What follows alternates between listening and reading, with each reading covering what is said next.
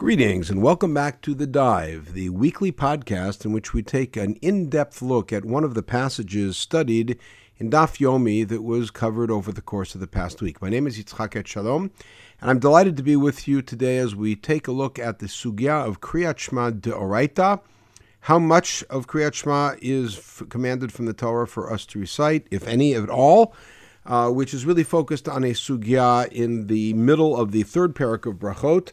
We'll start with the Mishnah and Daf Chaf Amud Bet at the bottom, which is the Mishnah about Baal Keri Maharher Belibo Ve'enom Varech Lo Lefanav Lo Lachareha V'al Hamazon Varech Lacharav Ve'enom Varech Lefanav Rabbeinu Yonah Varech Lefnehem Olacharehem.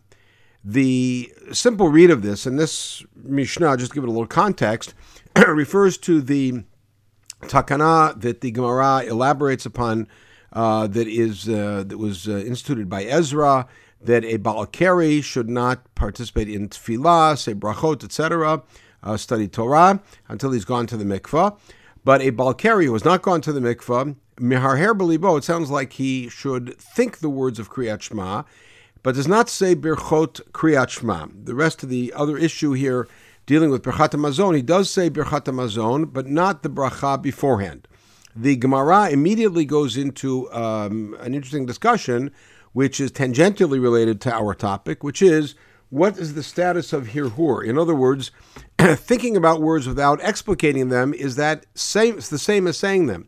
And then the question becomes, if it's the same as saying them, then if he's not allowed to say Kriyat Shema, why should he be allowed to think Kriyat Shema? And if, on the other hand, it's not the same as saying them, then what does he gain by that? And that is kind of the context. So take a look now on Chaf Aleph Amud Aleph, which is really where our sugya gets cooking, and it gets focused really on two parts of the same page. The Gemara at the very beginning challenges, says, "V'harei tefillah devar shatzibur asukin bo."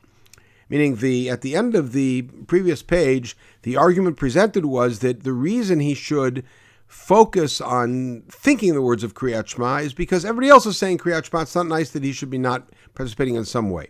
But Tefillah, everybody is saying Tefillah.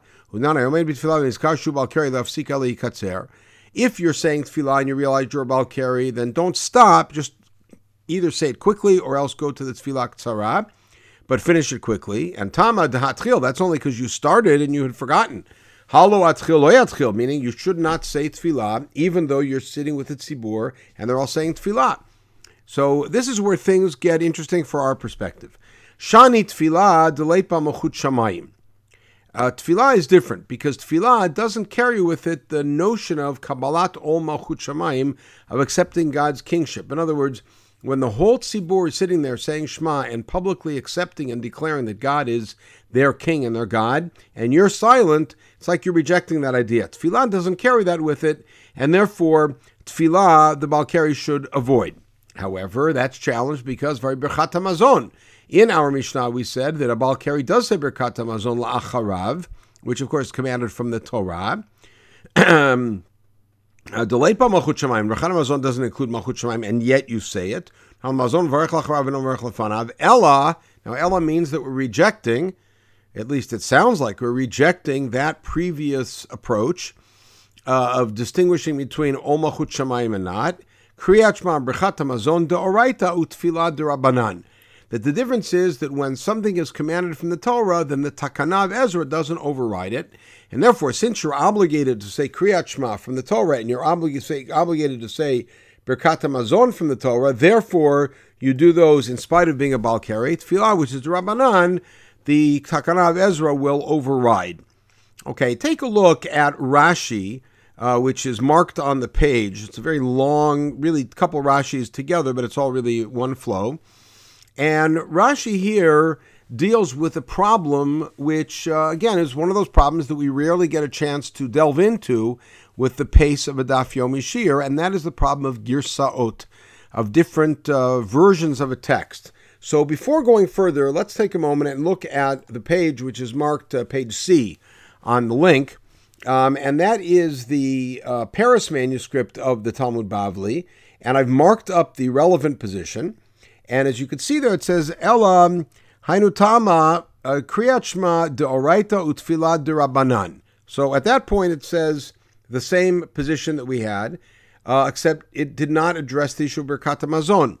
And then the Gemara in this version says Kriyat Shema midrabananhu, that Kriyat Shema is de Rabbanan, and Birchat HaMazon de Oraita. So he says, so the Gemara then answers, why is it that we say Shema and Birkat HaMazon, but not Tefillah as a Baal Keri? Birkat HaMazon d'oraita u'kriyat Shema it ba malchut shamayim. Birkat HaMazon is one component, which is it's commanded from the Torah. Kriyat Shema has a different component, which is it includes the acceptance of God as King. But it moved away from the position that it's d'oraita.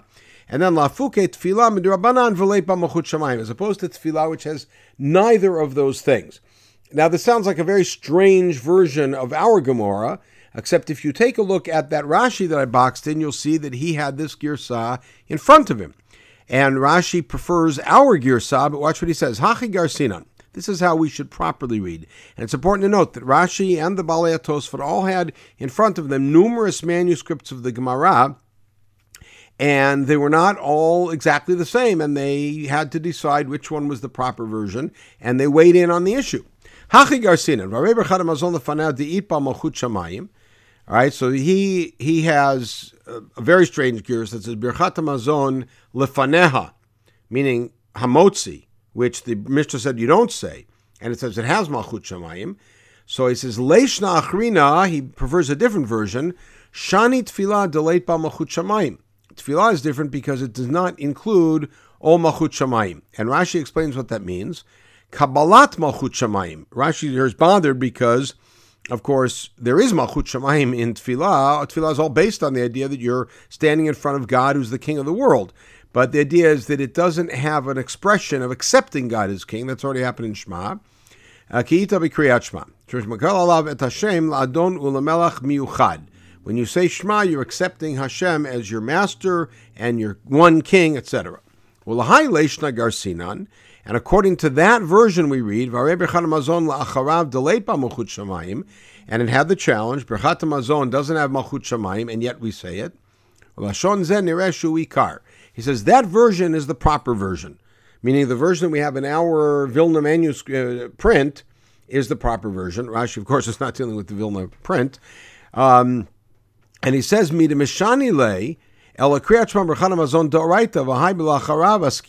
he said, we must be dealing with Birchat HaMazon la'acharav because it defines it as d'oraita.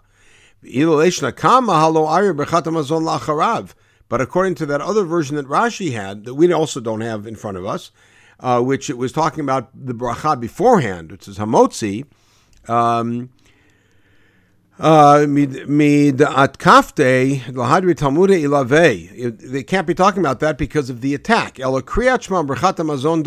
It can't be attacking and saying, oh, but Birchat HaMazon is d'oraita because hamotzi is not d'oraita.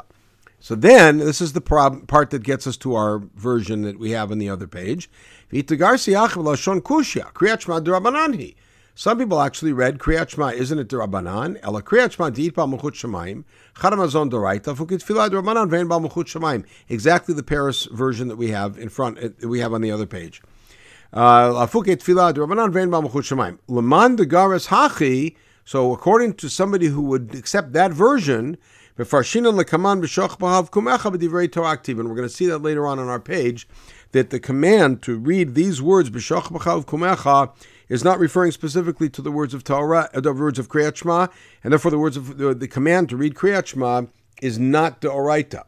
Now, you see that Tosfot deals with the same thing in the boxed in Tosfot, and you can take a look at that on your own. We're going to leave that outside of the context because we want to cover some other things, but also Tosfot deals with this same Girsah problem. Okay, back in the Gemara, on Daf Chafalef Amud Aleph, you see an arrow below. And the arrow points to the main sugya of this topic. Amar Rav Yehuda, Safek kara Kriyat Shema, Safek lo kara. So let's say that it was at night, and you don't remember if you said Kriyat Shema or not. Eino chozer v'kore. You don't go back and read it. And this is based on the general premise that Safek d'oraita l'chumra. If you have a Safek about a Torah law, you act with extra care and severity. And Safek d'Rabbanan l'kula, Safek in a rabbinic law, you act more leniently. It sounds like Rabbi Yehuda is taking the position that Kriyat Shema is the Rabbanan, and therefore if you don't know if you read it, you don't have to read it again. Safek amar emet v'yatziv, safek lo amar choser ve'omer emet v'yatziv. But if you're not sure if you said emet v'yatziv or emet v'emunah, then you have to go back and say it. Why? My tama, Kriyat Shema de Rabbanan, emet v'yatziv de Oraita.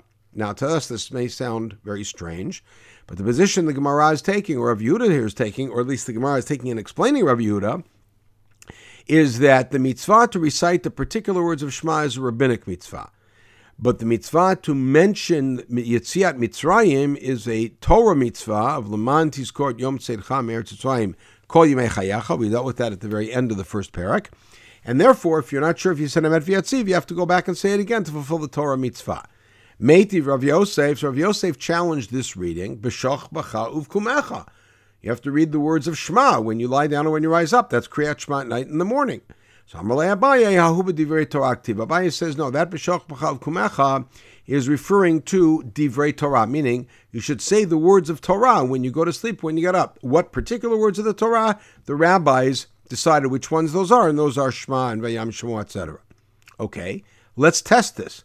Tanan, Baal Keri Mahar B'libov and Avarach Lo Lefanav, Lo Lach Re'al, Azon Avarach Lach Ravin Avarach Lefanav. So Kriyat Shema, you don't say Birchot Kriyat Shema, but you think the words of Shema itself, and you only say Birchat HaMazon afterwards, but not before. And based on the earlier discussion, the argument could be made that that proves that Kriyat Shema is D'Oraita, and that's why you have to say the words of Shema. And there's a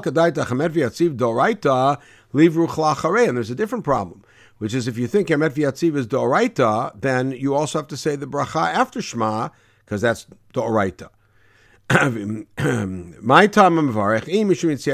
answer is there's no reason to, because why would you say it if it's to mention Yetziat Mitzrayim?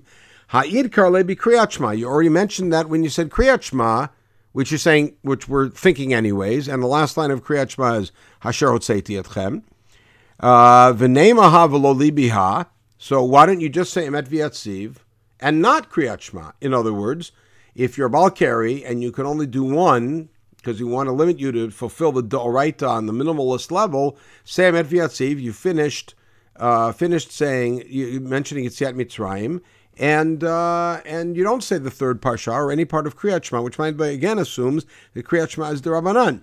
The answer is HaKriyat Shema Difa, Di'it Batarti. Kriyat Shema is better because it has two things, which are thematic, Yetziat Mitzrayim and Kabbalat Omach Shamayim, but there's no mention here of being D'Oraita.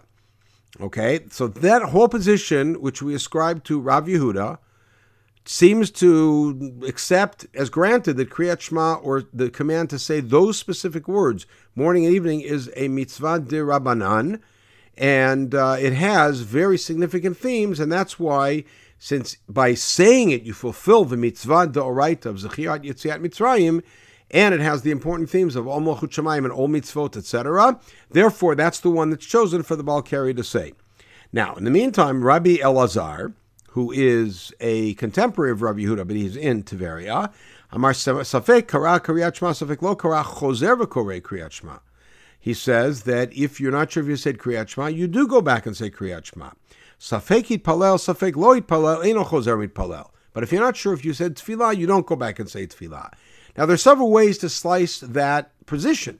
One is to say that Rabbi Eleazar has a direct confrontational position to that of Rav Yehuda, and says Kriyat Shema is d'oraita, and if you're not sure if you said it, you have to go back and do it like any other mitzvah d'oraita. Tefillah is d'Rabbanan, so you don't go back and do it.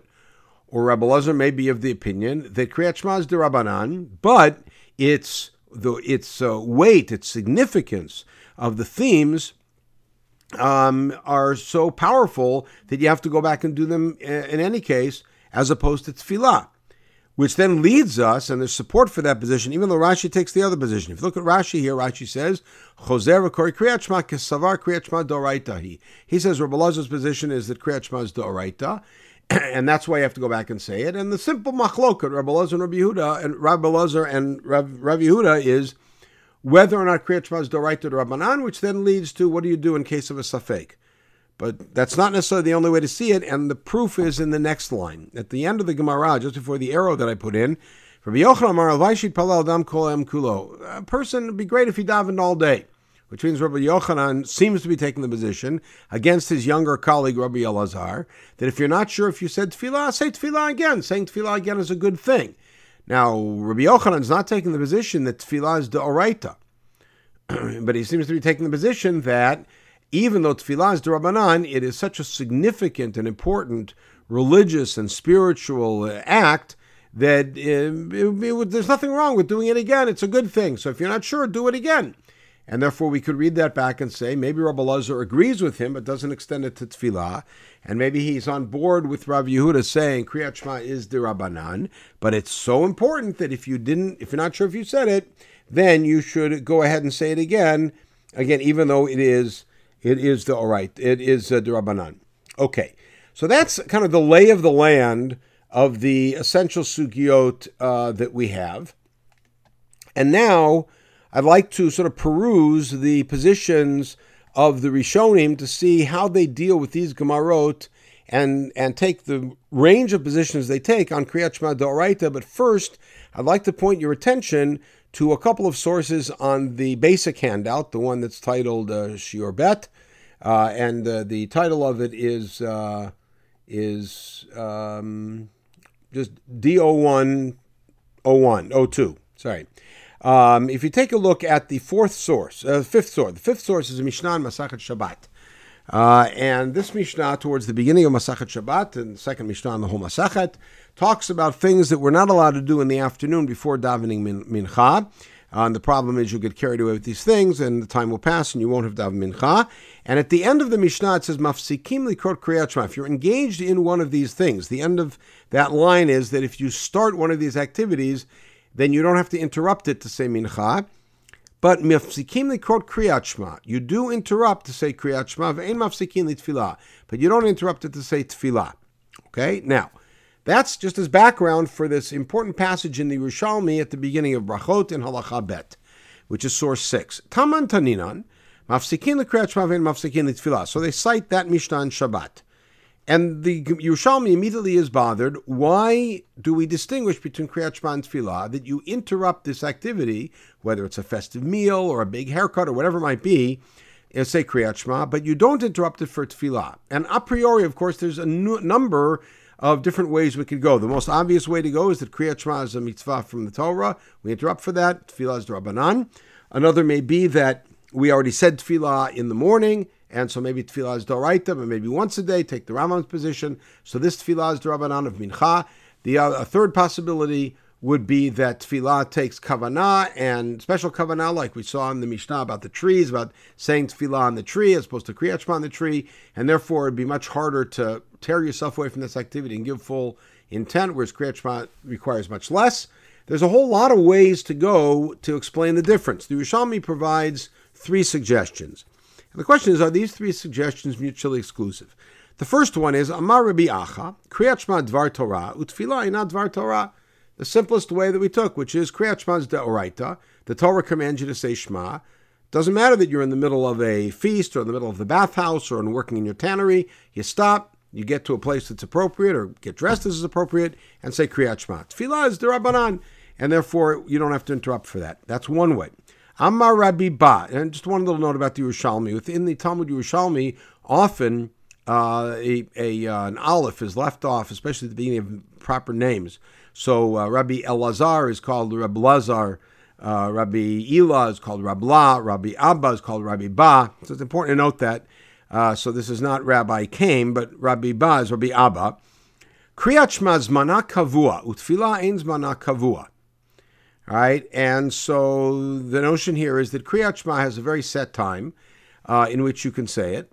Now, remember, if this is talking about an afternoon activity, so it means now we've come into the evening. So Kriyat Shema has a set time that you have to say it. Tefillah, Ein Zmana Kavua, doesn't have a set time.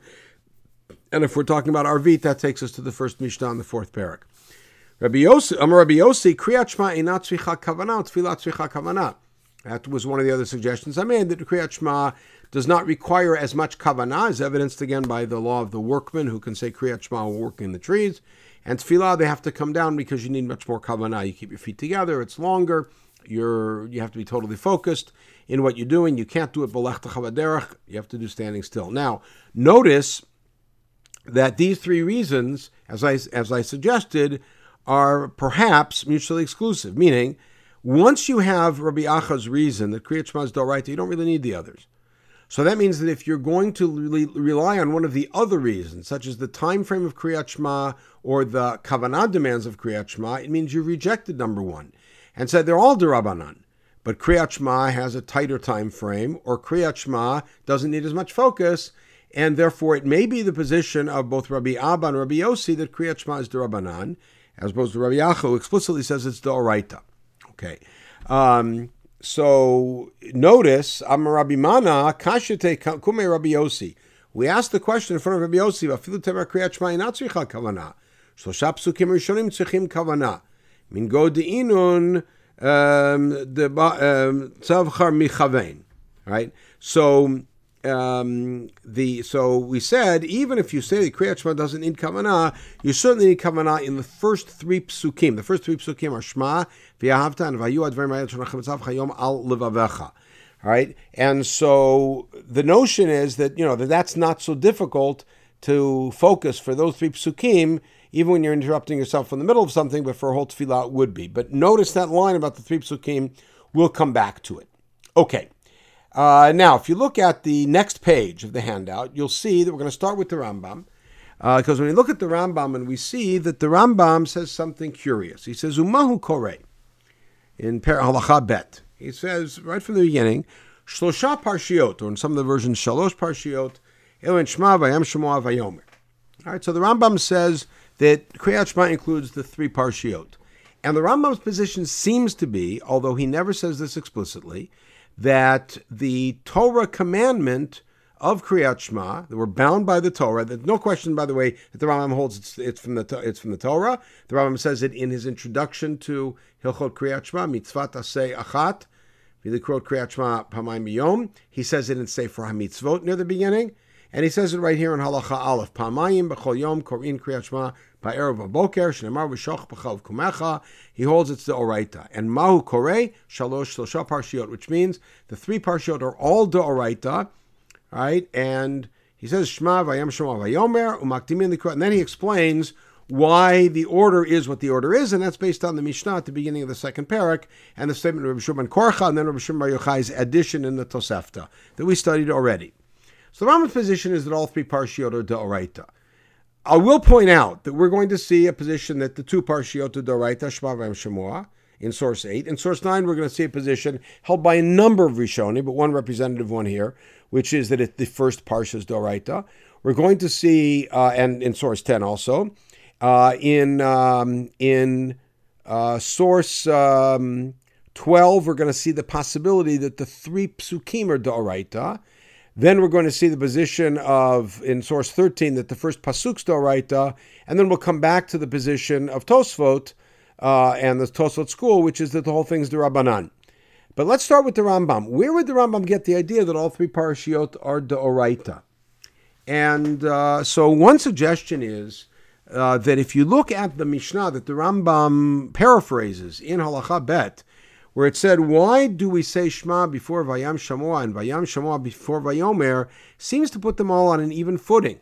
Because it's very, very easy to say, well, we say Shema before Vayam Shemoa because Shema is Ol Malchut Shamayim, Vayam Shemoa is Ol Mitzvot, and Vayam Shemoa before Vayomer because Vayomer is D'Rabbanan. Or we could even say Shema is D'Oraita and Vayam Shemoa is D'Rabbanan. And the only question would be, why is Vayam Shemoa and Vayomer in the order that they are? And that would be a very easy one to answer because thematically Vayam Shemoa is like Vayomer, is like Shema, and therefore, the fact that the Torah puts them all on equal footing and explains the Rabbi Shimon Korcha and Rabbi Shimon bar Yochai, in their different takes on it, explain why we read them in the order that we do and don't fall back on, well, we first say the D'oraitas and then the Rabbanans, seems to support the idea that all three of them are D'oraita. Rabbi Soloveitchik, in Shurim L'Zecher Avimori, and the first combo shiur that's in that wonderful collection of shiurim, suggests something a little bit different. He suggests that really the entire range of Kriyat Shema components includes important pieces which are all fulfillments of a D'oraita attitude or mean towards HaKadosh Baruch Hu. There's Kabbalat Om Malchut Shamayim, accepting God as king. There's accepting the responsibility to have a loving relationship with God. There's committing to that relationship. There's a commitment to mitzvot. There's a commitment to study and to teach Torah. There's a commitment to observing the mitzvot, and a commitment to remembering Yetziat Mitzrayim. And so all of those things become part of this whole, which is called Kriyat Shema. And therefore, the Rambam, even though he might hold that all three Parshiyot D'Oraita would still allow for some of the more minimalist positions to be at least post facto acceptable, because they'd say at least that part of Kabbalat Om Malchut Shamayim was fulfilled, like saying the first pasuk and falling asleep, as we will see a little bit later on. So that may be what the background of the Rambam is. The truth is, the Rambam never tells us what his reason is for taking that position. The next position is the one that Talmidei Rabbeinu Yonah. Rabbeinu Yonah, 13th century in Spain. His students composed a commentary based on his teachings that was a commentary that was published at least, and it was written really as a commentary on the Rif's Halachot, and it's published only in Masechet Brachot, in the standard Shas. And he says the following thing. He goes through the issue that's the problem at the beginning of Masechet Brachot for everybody, which is, how can we say that Zman Kriyat Shema is Tzeit HaKochavim when we all say Tefillah as early as sunset or perhaps even before? And everybody deals with the problem of how we solve that. So if you look towards the bottom of this paragraph, he attacks the position that it would be enough to say Kriyat Shema when you go to bed in the proper time, which is the position of Rashi. We're going to look at that in a little bit. And he says that's not going to be sufficient. And he picks up the same approaches that Tosfot has at the first Tosfot in Brachot, but he comes with a slightly different approach. It's 5 lines from the bottom at the end of the line. You have to say Kriyat Shema with brachot, and at night when you're saying Kriyat Shema in your bed, you're not saying. You said the brachot during Mariv, which was too early. And he says,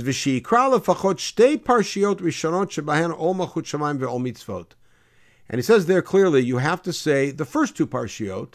In other words, be satisfied. You said the Kriyat Shema beforehand with the 3 parshiot. You mentioned Yetziat Mitzrayim. That's fine. But the real Kriyat Shema is the 2 that. The minimal to Shema and Vayam Shemoah, and Kriyat Shema she'al mitato omer ota b'lo bracha ve'en omer ela parsha rishona bilvad.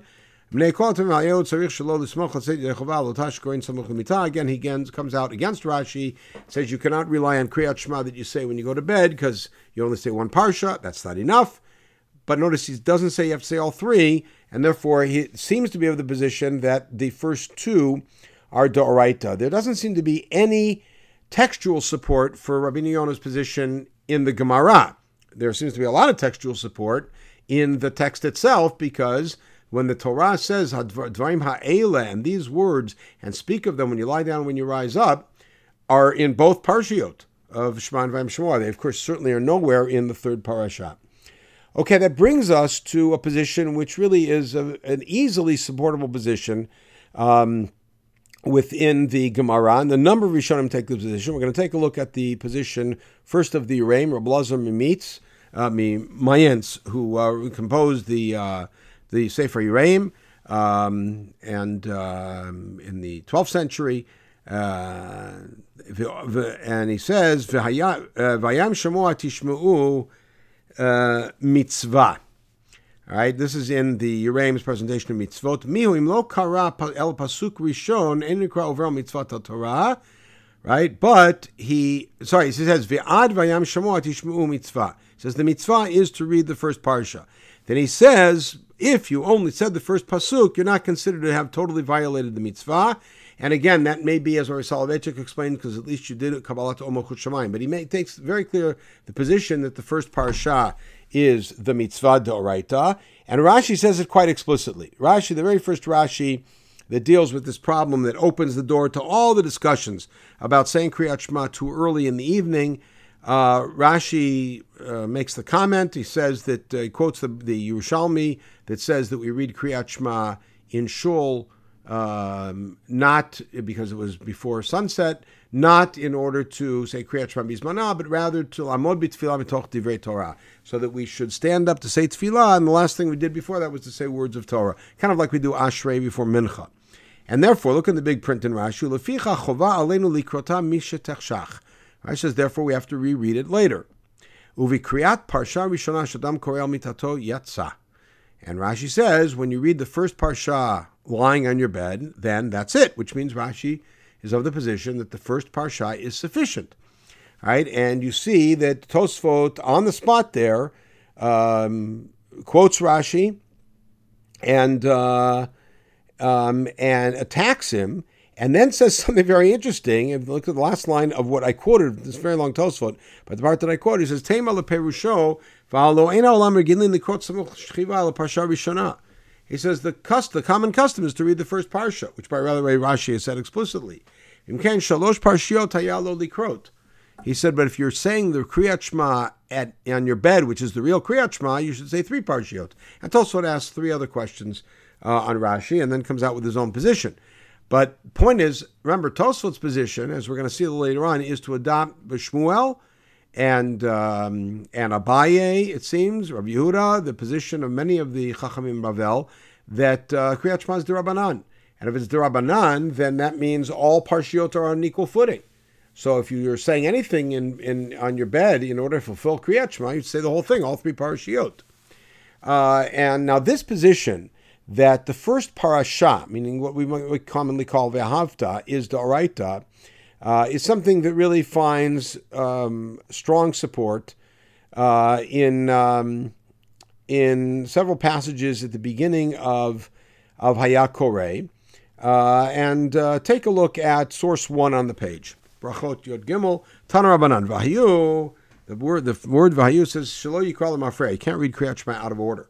Hadvarim Al Levavecha, and that means Yachol Teikol Parsha Tzricha Kavanah. I think the whole Parsha is the Parsha Rishonah. Ve'afta needs Kavanah, meaning focus and intent. Talmud Lomar Ha'ele Hadvarim Ha'ele Ad Kan Tzricha Kavanah Mikan Ve'elech Ein Tzricha Kavanah. You only need Kavanah until Hadvarim Ha'ele Shonachim Tzav Chayom Al Levavecha. The first three psukim. Divrei Rabbi Eleazar. Amar Rabbi Kiva Reomer Shonachim Tzav Chayom Al Levavecha. But the whole parsha is defined by the words that I command you today, which means Mikana Talamed Shekola Parsha Kulatzricha Kavanah. The whole parsha needs kavanah, meaning the first parak. Rabbi Yochanan Lachak Rabbi Akiva, and Rabbi Yochanan, whose rulings really are quite dominant, said we rule like Rabbi Akiva, which means you need a kavanah for the entire first parsha. Now, interesting. Some people learned Rabbi Yochanan's ruling as a comment on the following. If you say Shema, when you say Shema, you have to have full intent. Which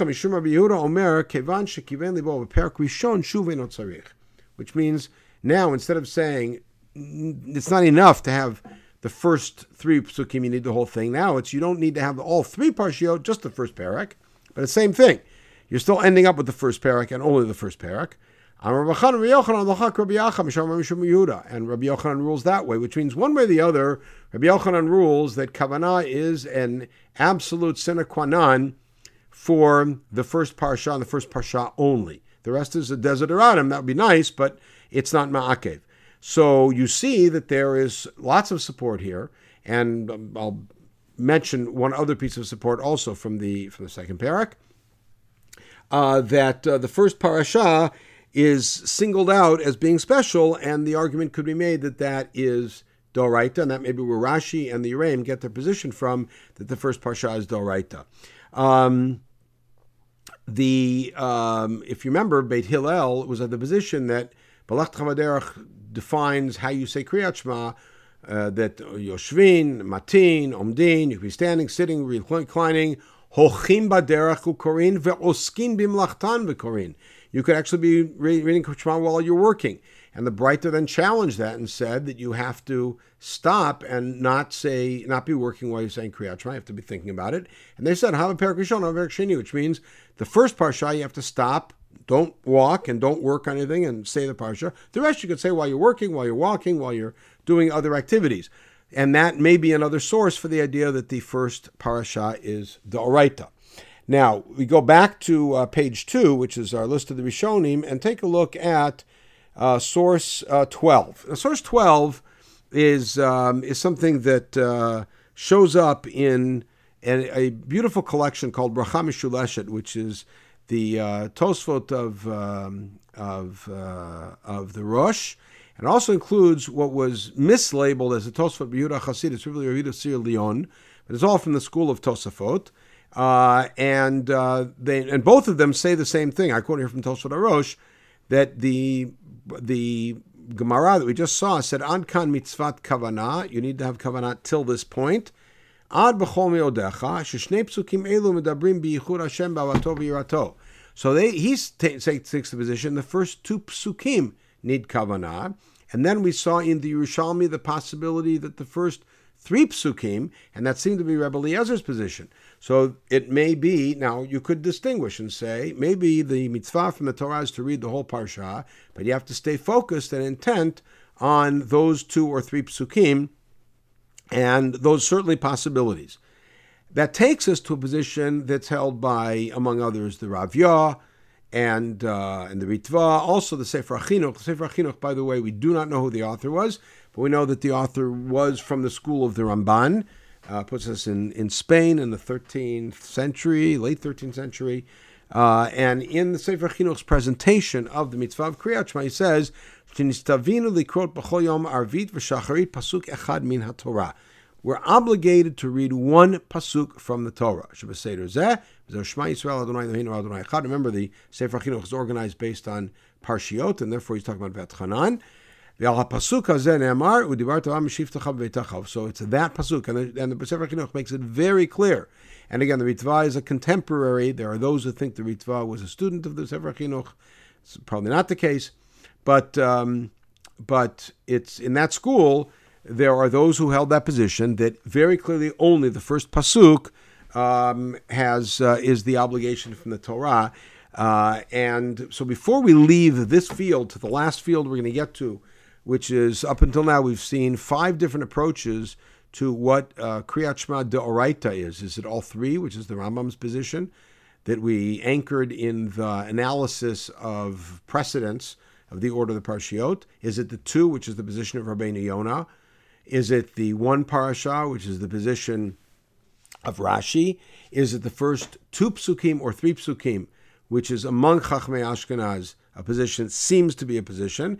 And is it just the first pasuk, Sefer Achinuch, the Ravya, the Ritva, others who say it's just the first pasuk? Where would they get the idea that the first pasuk is sufficient? Well, the answer is actually quite straightforward, because you may recall, source 2 on the page, on the first page, Tanu Rabbanan, Shema Yisrael, Adonai Eloheinu, Adonai Echad, Ad Kan Tzricha Kavanat HaLev, Divrei Meir, Rav Alacha K'Rameir, that you only have to focus in the first pasuk. But greater than that is a source that I left to our memories, which is Rabbi Yehuda Nasi would say just that first pasuk. While the Torgamon was publicizing his Torah, he had time to say one pasuk. That was his Kriyat Shema. And we have stories of Nachman, for instance, would tell his servant, wake me up to say Kriyat Shema. Evidently, if he'd gone to sleep too early and it was nighttime, wake me up to say Kriyat Shema, but only for the first pasuk. And the halacha very clearly that if a person says the first pasuk and then he's drifts off to sleep, he's fulfilled the mitzvah, which means there's lots of source material to support the position of the Sefer Achinuch and the Rav Yah that the first pasuk is d'oraita. So one last note before we leave the d'oraita school, as it were, is remember we saw at the very beginning in source 1 a braita that said that hayu shelo yikra lemafreya, which means that we're obligated to read Kriyat Shema in order, and if you read Kriyat Shema out of order, then you haven't fulfilled the mitzvah of Kriyat Shema. But to what does that apply? So there's room to argue that applies only to the d'oraita components of Kriyat Shema, which means that if you are in the Rambam school, which all 3 parshiot are d'oraita, lemafreya would even mean reading Vayam Shamoa, and then Vayomer, and then Vahavta. But if you're, let's say, in the school of Rashi, where it's the first parsha, it would just mean rearranging the psukim in the first parsha. And if you are in the Rav Yah's school, where it's only the first pasuk, then the only place that lemafreya would be a problem would be if you mangled up the first pasuk and switched the order of the words, which of course would start to sound nonsensical. But important to point out that how we judge L'mafreya and what that is going to be impacted by how much of Kriyat Shema is the Oraita. Now, we come now to the last school, which is where we actually started our discussion, because we saw there was a predominance of positions in the Sugya in the third parak, in Daf Chaf Aleph, that Kriyat Shema was the Rabbanan. And that's a position that Tosfot explicitly takes, and they take it here in this Tosfot in Masachet Menachot, and the impact of that is to actually turn everything around, because it means that if all three parashiot are the Rabbanan, so we have two problems. Problem number one is, so what do we do with the command to say, what does that mean? And the second thing is that, but the impact of it is that then everything becomes on an equal footing, and therefore all of the demands that we made of any part of Kriyat Shema now should be all be equal, which is what Tosfot said at the beginning of Brachot, that since Kriyat Shema is all D'Rabanan, if you're going to say Kriyat Shema after dark, again, you say all three Parshiot, because my parsha. Why is one better than the other? So Tosfot says this explicitly actually in Masachet Menachot. Masachet Menachot, towards the end of the Sugya Tzitzit, in the fourth parak, says, U'itam oto uzchartem. And the drasha is, Re'e mitzvah zu, uzchor mitzvah acheret atulyobo, ve'ezo zo kriyat shema. So the Braita, there it's a drasha, says, look at it, it being the tchelet, and remember, right? So the notion is, remember all the mitzvot, but here it's, look at this mitzvah and you remember another mitzvah that's related to it. And remember that's from a passage from the Yerushalmi, that made a very big association, a very strong association between the Tchelet and the Lavan and Zman Kriyat Shema, etc. But we also saw that in the Mishnah, in the second Mishnah. And so if the Torah is referencing Kriyat Shema, that means Kriyat Shema is D'Oraita. Look what Tosfot says in source 15. Ezozu zo Kriyat Shema asmachta ma'alma, Kriyat Shema de Rabbanan. Tosfot says without batting an eyelash that this is an Asmachta Ba'alma. Asmachta Ba'alma means we're using a pasuk to support a rabbinic halacha, and the pasuk is just sort of like a hint or something to lean on, but it's not the source, because the whole mitzvah is d'Rabbanan.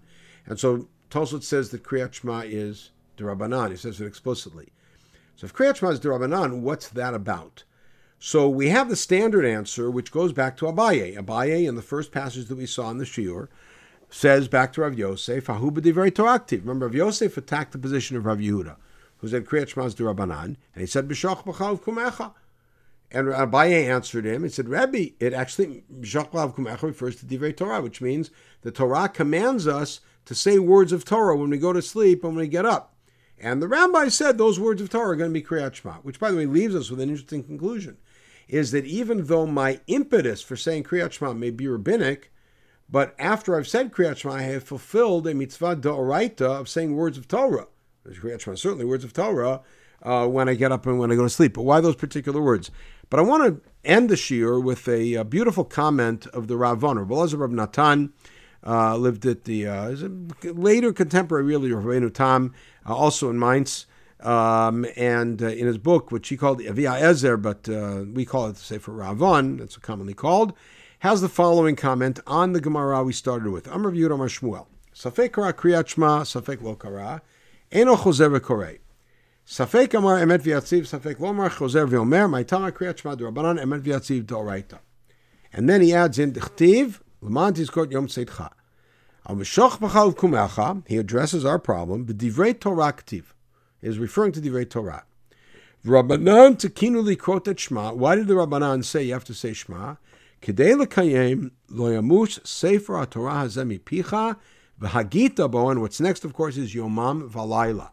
In other words, the command that God gave to Yehoshua at his investiture is that the words of the Torah should never leave your mouth, and you should speak of them morning and evening. And the way to fulfill that is by saying words of Torah in the morning and the evening. And therefore, the rabbis said these particular words, Hilkach. And then he can explain, Birchat HaMazon kevan d'oraitahu, d'chata v'chata v'savata v'rachta, fek b'rach, safek lo b'rach, chozer l'rosh, u'mevarech. If you're not sure if you said Birchat HaMazon, it's d'oraita, you go back and say it. Rabbi Eleazar Mar Safek Kara Safek Lo Kara Chosev Kore Safek Pala Safek Lo Pala Chosev Palel, etc. And that takes us all the way to the end of that particular sugya. But notice that the Ravan gave an interesting additional twist to the rabbinic obligation of saying Kriyat Shema. The Ravan being 100% within the school of one of the early Tosafists and taking that position that was the common position in Ashkenaz, which is Kriyat Shema was the Rabbanan. It was not unanimous, but a common position, and the Tosafist school, and saying that the reason is really motivated by a desire to make sure that we are speaking of the words of Torah, Yomam Valayla. One last piece is the famous sugya in Menachot, Daf Tzaditet. The Mishnah in Masachet Menachot talks about describes the transfer of the old Lechem HaPanim and the new Lechem HaPanim that would come in on midday on Shabbat. That the Lechem HaPanim would be there all week, and then 4 Kohanim would come in with the Marechet, and 4 would slide the old Marechet off, and 4 would then slide the new Marechet on, so that the table would always have Lechem, because it's Lechem Panim Lefanai Tamid. Tamid means it has to be always there, 24-7, 365, etc. And therefore, there should never be a minute without Lechem on the table. Rabbi Yosef says, Afilin Talosh Shacharit Venicho Arvit Hareza Tamid. Even if they took off the last week's bread, Shabbat morning, and only at the end of the day on Shabbat, they put the new one on, that's still called Tamid. So, how do I fulfill Tamid? Shelo yalin hashochan l'lechem, that the shochan should not be overnight without bread. In other words, that there's a notion of you can have Tamidiyut, you can have consistency and constancy by having certain points of the day be covered. So you had bread in the morning, you had bread in the evening, so the whole day the bread is there. And the Gemara then says, we could take that position and say, that afilu lo shana adam ela perek echad b'boker, adam ela perek echad b'boker shacharit, perek echad arvit kiyem v'agita b'yomam v'layla. That if you only say one chapter of Torah in the morning, one chapter of Torah in the evening, it's considered as if you're speaking the words of Torah day and night. And that seems to be what's motivating the Ravan to plug v'agita b'yomam v'layla into the mitzvah of Kriyat Shema. Okay, we'll pick it up in the next podcast. Where we're going to analyze the issue of Plag HaMincha in the sugya at the beginning of the 4th parak. In the meantime, everybody should have a wonderful day.